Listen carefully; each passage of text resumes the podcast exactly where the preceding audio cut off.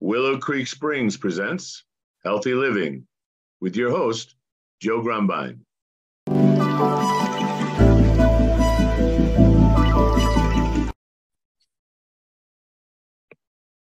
Okay, so I would like to welcome everybody to the Healthy Living podcast. And this is a podcast sponsored by Willow Creek Springs. And uh, I'm Joe Grumbine, your host. I am uh, the president of Willow Creek Springs and the formulator. Been working with um, trying to live a healthy life for the last several years at least.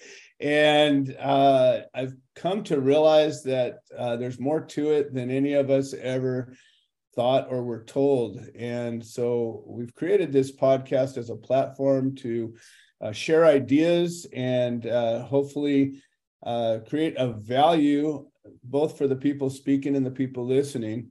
I have with me today a very special guest, um, and uh, his name is Jeffrey Raber. And I've known Jeff for, geez, how far back do we go? Almost 15 years? Uh, yeah, I think so. I think I met you in 2010 when we okay. were getting started. Right. Is that right? Years, like yeah. through Liz McDuffie? Yeah. Yeah. Yeah. Yeah. And, you know, it's funny, Liz McDuffie was actually my first. Uh, my first uh, podcast guest. I, she she was kind of a a core um, person that introduced me to so many people through her platform. And she is an amazing connector. Like so many people's roots go back to there. and I went down and had a biochemistry undergraduate degree. So I really like both biology and chemistry when I was introduced to organic chemistry in college, I fell absolutely in love with that one. Um, even though most of the the medical professionals uh, seem to have hated that class the most, um, always get that comment. There are a few that liked it, um, and I was one of those few. And I went on to graduate school and came out to Los Angeles and attended uh, University of Southern California for my PhD in organic chemistry and I worked there in new synthetic methodologies, trying to make um, molecular scaffolds or new generic drug manufacturing processes. So worked in drug discovery, drug design. How do we create um, molecules for medicines? And how do you kind of look at the the pharmaceutical world in ways that you might be able to impact that? When you try to look at generic manufacturing it's really the best chemical process wins and you're trying to make something really cost effective. It's kind of um, kind of like commodity medicine in a way. How do you make the the medicine of interest in the most cost effective uh, efficient manner so that that would be the one that wins in the generic game so I always thought trying to get things low cost was the right way. Um, and then I came to learn about cannabis in the end of 2008. My brother was asked to, at a construction company, was asked to build a storefront dispensary in, uh, yeah, which, which he didn't know was that at the very beginning until they said that we put the plexiglass window here. He said, what is that for? uh, uh, and that was in um, in Orange County at the uh, in Lake Forest in the end of 2008 and that was where my interest in medical cannabis kind of came about so he said they could do so legally under state laws for medical reasons. There was a voter initiative that passed in 1996. We didn't know that. I moved out in California in 97, wasn't, you know, politically interested or activated in, in any way whatsoever, was focused on school. Um, but you know, came to to look at cannabis and say, wow, this is this is fascinating. There is a ton of potential here to kind of modulate the body. Um, in graduate school, I had learned about leukotrienes and lipoxins. They are two of the body's internal molecules that make um, anti inflammatory cascades. They're very important in that regard. And the third leg of the arachidonic acid stool is endocannabinoids like anandamide. So I had learned about two of those three pieces from arachidonic acid. The books didn't have the third one, um, for, you know, for the endocannabinoid piece yet and starting to see that in the literature and researching you know wow there's this amazing you know system of balance right? There are three legs to the stool. You stand better on that. Um, one-legged stools are very difficult to sit on too as well. Um, so you know, kind of thought, well, this is really interesting. And there's a lot of potential through cannabis as a plant because it has so many different molecules, right? We learn, you hear most about THC and the psychoactive um, potential for that. But when you look at the plant and all it has to offer, you know, it doesn't even manufacture THC, but THCA instead.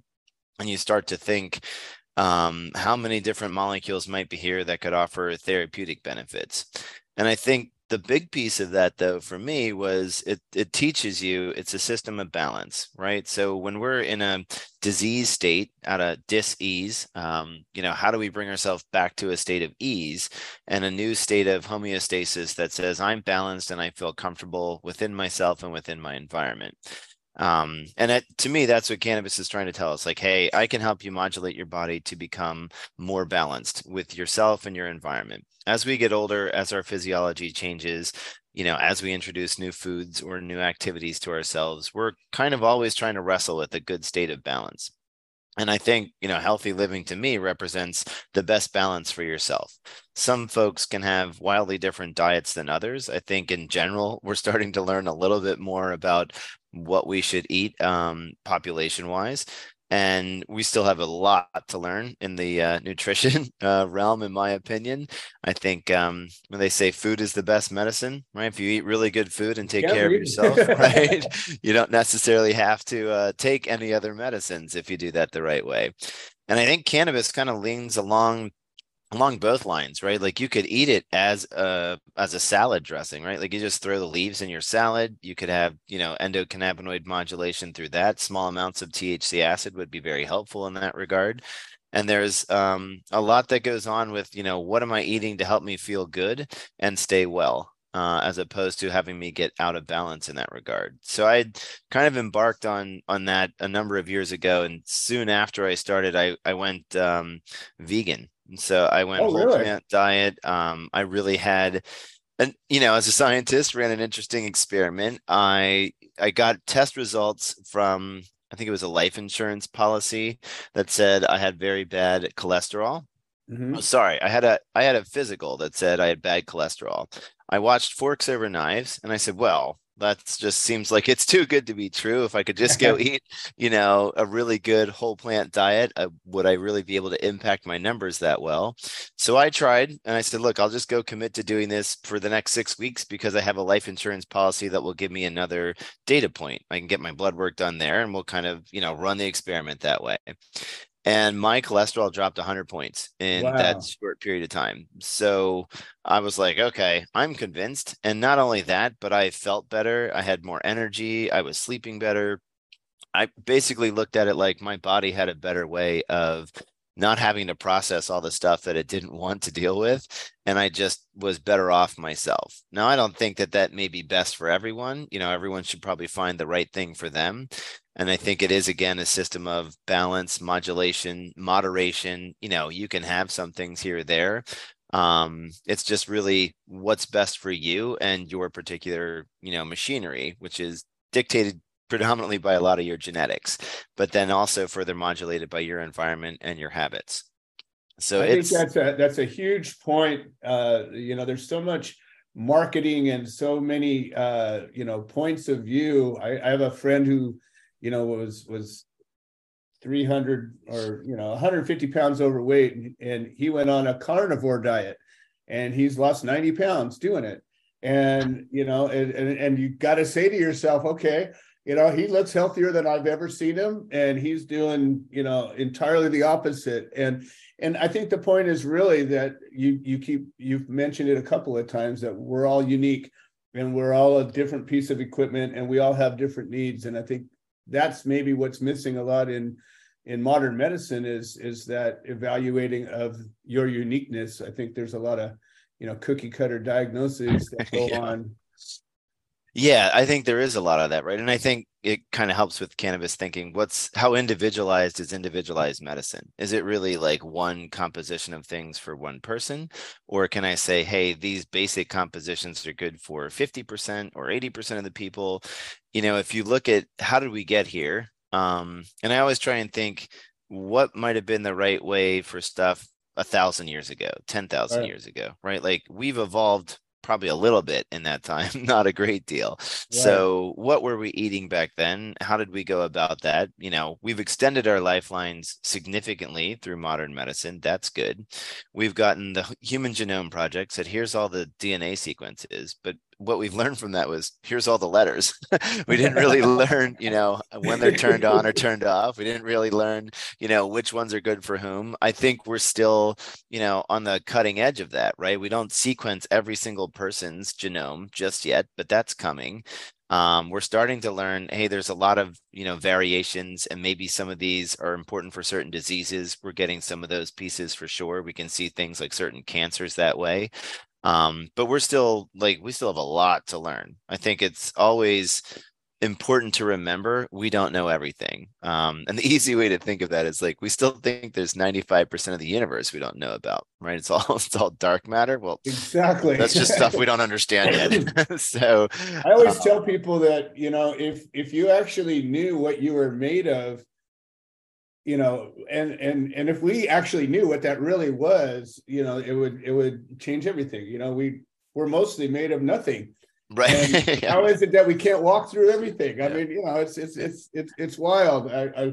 I love talking with people that that are uh, on this on this plane because it's it's so important that as as we're having a discussion about something that's basic and and affects us all to actually look at it from a point of view that says well people say science as though it's this this determined thing that's that that has a beginning and an end. And i'm like no it's it's you're you're riding on a missile going a it's just about the speed of light. And hopefully you know you keep going until you find the thing you're looking for. Right. And i think as a scientist you have to always have an open mind. You think you know what you know but you always have to be ready to realize there's new data that said i was wrong or there's something else that I didn't know that I now know now, and I have to go back and rework my thinking and say I can go better from here. So it's kind of like a constant evolution of learning, improving, relearning, improving again, and trying to put all the pieces together. But it's a huge and very complex picture. And when you start to talk about, you know, physiological equilibria, like we're saying, like what what balances me? So am I breathing molecules on the freeway that are impacting me? Probably so.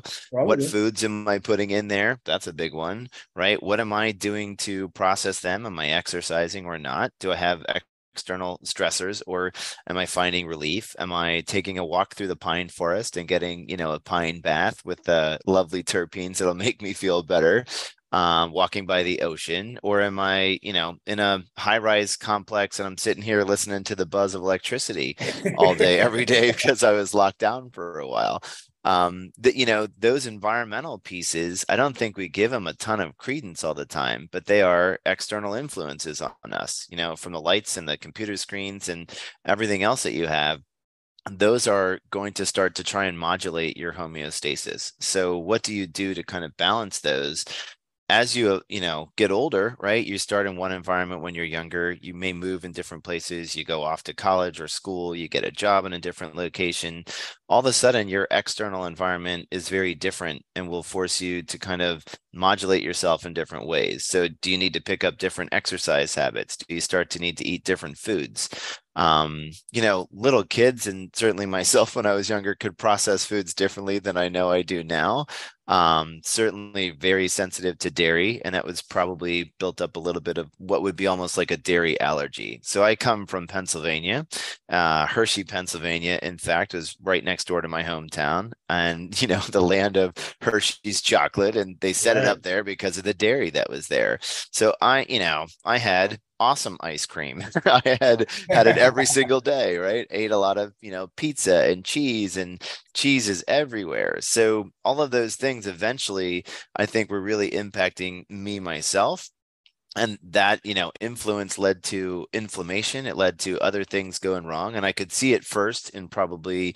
um, my blood markers for cholesterol, but I also had irritable bowel syndrome. I had, you know, which is a wonderful diagnosis where they say we've tried to look for everything else, but we don't know what it is um, it's probably better termed inflammation. And what the root cause of that could be a number of different things. Um, for me, I think a big piece of that was was dairy. So if you know, if for some reason I didn't notice uh, or didn't pay attention, and there was some dairy, or if I went out and some of it, you know, got into something I ate, I can immediately tell. So I, I have a pretty good indicator now that okay, I'm sensitive to that. And I've talked to a number of other folks that said eventually they got to a similar place. You know, too much of anything, your body's going to respond differently. It's going to try and either just, you know, get rid of it right away or process it in different fashions. Um, and I think you have to always be paying attention to yourself and what your body's telling you. Like sometimes I think men are probably worse at this than many others oh, it hurts a little bit. I'll ignore it. I won't yeah, go I'll just power through it. I'll be okay. I'll just push through it. It's fine. It's just a little pain. It's okay. Um, but that can be really, really bad for you. Um, so listening to yourself and thinking, where am I at in my environment? How might this have been different than where I had been, you know, even a year ago or a couple of months ago? And what might I need to do to change that? Um, you know, I think we know exercise is good, but what is our lifestyle like mostly today? I mean, if you're in Los Angeles, you're in the car a lot of the time. That's not right. healthy for sitting. you. That's sedentary. So yep. Yeah. Um, I've heard a number of doctors tell me sitting's the new smoking right? right? Where it's really, really bad for you and your cardiovascular system. It's just bad for your health. Right. Um, so how can we get up and get around some more? I felt super lucky during the pandemic that we lived in Southern California and we could go out and walk every day. Right. Yeah, the weather was great. We weren't, you know, stuck inside in a snowstorm. Um, but I think, you know, we have devices, we have things that we we want to do while we're sitting all the time. It's really a conscious effort to say, I've got to get up and move around. I've got to get up and exercise. I got to, you know, do more for my body to to make sure everything's working in a good fashion and I'm staying healthy in that way. So you know, um, you, you bring up uh, a, a, lot of points that I think are are really important. I have people, you know, that come to me all the time. I lost 50 pounds about three, almost three and a half years ago, and um, it, it was a life changer for me. My dad passed away at 70 years old, and I was heading down the same road he was and I was like, uh-uh, that's, that's not going to happen to me. So, so I, I made some serious life changes, but you made a point that I think is really important is you got to listen to your body. You know, we're also so wildly different. And, and as you were talking about chemistry and you think about the internal chemistry that's going on inside your body at any given moment and, and the the variables and variations and all the things that are happening all these complex uh, uh, reactions that are happening all the time and and then we're busy putting in all these different uh, variables on the regular. We're breathing in air from different places. We're taking electrical stimulus. We're eating drinking uh, or not eating and not drinking. We're, we're, we're, we're moving or not moving. All of these things are affecting everything all the time. And and then you you take in pharmaceuticals. You know today in this world i don't know anybody besides myself and a handful of others that aren't that are over 50 and not on you know a bunch of daily meds right? And yeah. what is that? More chemicals more chemistry going on. Might be really important and, and good for you. Might have negative consequences. But the point is how do you listen to your body until you can tune out certain things. Like you, when you decided to go vegan, you made this one change, you know, and yep. and and then you had a established sort of a baseline. he says "Well, I'm here right now. I'm going to do this one thing for this period of time, and then I'm going to look at this same thing uh, in six weeks later." And you were able to say, okay, well, this seemed to have caused that, and you can come up with some sort of a, a, a conclusion based on that. I, I think so many people are are wrapped up in trying to you know get better or get healthy. And you know i people ask me well what's good for this? What's good for that? And i, I always say listen you got to get to know yourself. You got to right. you got to come yeah. to a place where you say well here's how i normally am at this time or this in this point. And what do you think about you know the the nest the need for kind of creating a baseline yeah i think it, that's the the right way to think about it. What's good for you right? What's important for me as the individual right? What we get is significantly generalized right? So most people are like this. Most things should be this way. Here's the generalized info well is that you know tailored for me as the unique individual? I mean we don't all look the same. We're not all the same height and weight right? We don't all have the same physical or, or otherwise abilities. So we're all different and unique in some fashion. So shouldn't my physiology therefore some be somewhat unique and different in some fashion you know, it's a bell curve. Where am I at on that distribution? So everybody doesn't fit in the mass middle, but that is what marketing and generalized, you know, medicine information and things like that really are geared towards. I want to hit the broadest distribution of people with the least amount of effort. That's what economics will drive me to, right? I'm trying to capture 80, 85, 90% of the folks with this product or this messaging. But that might not be where you're at. You might be, you know, some of those few percent that are outside of that. So understanding yourself, getting your own baseline, I think it is really helpful today that we've got a lot of other, you know, diagnostic tools, a lot of other medicinal tests that we could run, talking to your general practitioner and saying, "Hey, I'd like to really just know where I'm at." Sometimes they'll say, "Well, why do you need to know? You seem healthy to me." You're like, "Because I'd like to stay healthy or I'd like to watch these things. I want to, you know, just get a basic fundamental baseline so that if there is a change, I can compare it." So my eye doctor does that kind of thing too. He's like we can take a picture of your eye to just see the blood vessels and everything else that's there. And it will tell us like later down the road you know we can also take these pictures and say hey that doesn't look normal. I'm like well if you only took it later down the road would you have a normal thing to compare it to right if you didn't take it now? So why don't we just get one now and then right. we can take one you know every few years is fine. But you need some sort of you know baseline understanding of where you're at. So it's great if you say i feel really healthy like that's probably a great place to go get it. And then you could say you know i don't feel healthy five years from now. I have you know, let's go get the markers again get all the tests that i can and say which ones were different and in which significant ways. That information could really help you understand what you need to change and how you need to modulate your activities or inputs so that you can get back to that feeling healthy standpoint um, we can't infinitely be you know healthy. I think we'd like to all stretch that as long as possible but there is a finite endpoint at some point for us. It, it seems that that keeps getting longer which is good and that's a testament to understanding what keeps us running well you know what inputs and foods we should take. Um, and modern medicine has certainly helped a ton of folks you know blood pressure medication other types of things you know for diabetes things like that. But you have to ask how did we get there? Like, was that normally happening and we just never tested it before? Or was there dietary reasons that drove people into larger amounts of hypertension? It's probably more of a combination of diet plus lack of exercise plus other external stressors and time kind of led towards these, you know, new steady state conditions where someone's got hypertension or other types of, you know, lipidemia problems. So how do I, you know, how do I kind of evolve and balance myself with my inputs and my lifestyle, hopefully trying to avoid the need for anything that's not, you know, a natural based food or something of that type. Um, it's it's complicated, right? It's not very simple, and we're still learning a lot about all of it, I would say.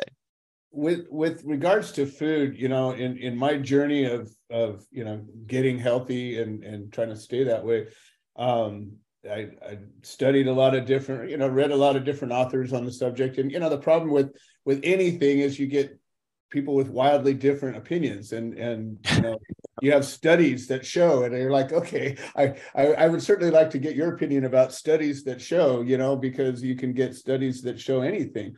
If you look hard enough. And, Depends and, how you've designed that study. yeah, yeah, yeah. And, and and but one of the points that came up um, I was listening to a guy named Dr. Gundry, and he was talking about uh, lectins and plant, plant proteins and and um, inflammation in particular. You know, we talk about inflammation a lot now. We're discovering or understanding, you know, how prevalent it is in most people's unhealthiness, right? Yeah. And uh, one of the things that he brought up was our diet how it's changed, you know, in the last few hundred years, uh, and and our gut biome not having the time to catch up. So, you know, uh, 10,000 years ago, we could only eat food that was, you know, proximate to us. There's no, there, right. we had no way to get food that didn't, didn't grow up near us eating. The Wasn't trucked into us, right? yeah, yeah. Now today we eat food from everywhere in the world. And, and so, you know, the complexity of the, of the gut biome and its ability to, uh, to, to absorb and process and, and, and also, you know, um, the the negative side of that it's it's reactivity and sensitivity to certain things um, you know what do you think that that plays into this whole equation No, I definitely think there's a huge piece there, right? We know that there's a, a gut brain axis, right? That those things are related and connected. The largest, you know, nervous system per se might be your gut your your entire you know system there that is influenced by the microbiota that are present. So the gut microbiome hugely hugely important right? I think we've got enough data now to know it is very important and critical towards a number of disease states and to a number of pieces that relate to us being healthy and living well we don't know exactly though which things influence them in which ways or which ways it might be askew or what's the right you know best balance for each individual. I think we still have um, a lot to learn in that regard but they have seen you know these changes may indicate that this is the disease state you're at. This type of profile is lending towards greater inflammation which is causing other types of disease problems. There is most definitely a lot there. And when you think, you know, what did we eat a thousand or ten thousand years ago? Well it, it, probably wasn't starbucks breakfast or mcdonald's you know right? Like we didn't have that convenience of all this you know other stuff right? So we are unfortunately creatures of convenience right? We get media and information instantly in our fingertips now. We can have any type of food that we would want basically by walking down the street you know into a grocery store or other convenience store um, and as well as you know what types of places might i go to grab that food? Um, if i'm on the run i want something quick. Well there is a thousand options for that kind of stuff these days. Are they the best things for me? And uh, you know even the plant-based foods how processed might they be? You know like whole plant means i'm trying to stick as close to the earth and do as little processing perhaps as possible. Certainly can prepare food. Some foods are better if i heat them or not but some are better when i haven't heated them because i'm going to destroy some of the beneficial pieces that i would ingest otherwise if i just ate it raw. Um, but you know you to to take a let's say make a radical change right from maybe where you're at today to something else that's really really hard. Sometimes we can get to that place by going incremental um, anything that you can do is going to lend towards some improvement. You might need to do all of it till you finally get to the place that you want to go but you know just starting to get on the path and saying okay i'm going to make some incremental changes. I'm going to do some you know eat better three times a week. Then i'm going to eat better five times a week you know three months from now. And now i really like this. That becomes easier to get to that seven days a week. Okay now i'm going to start to exercise a little bit after that. Um, you know if you try to do everything at once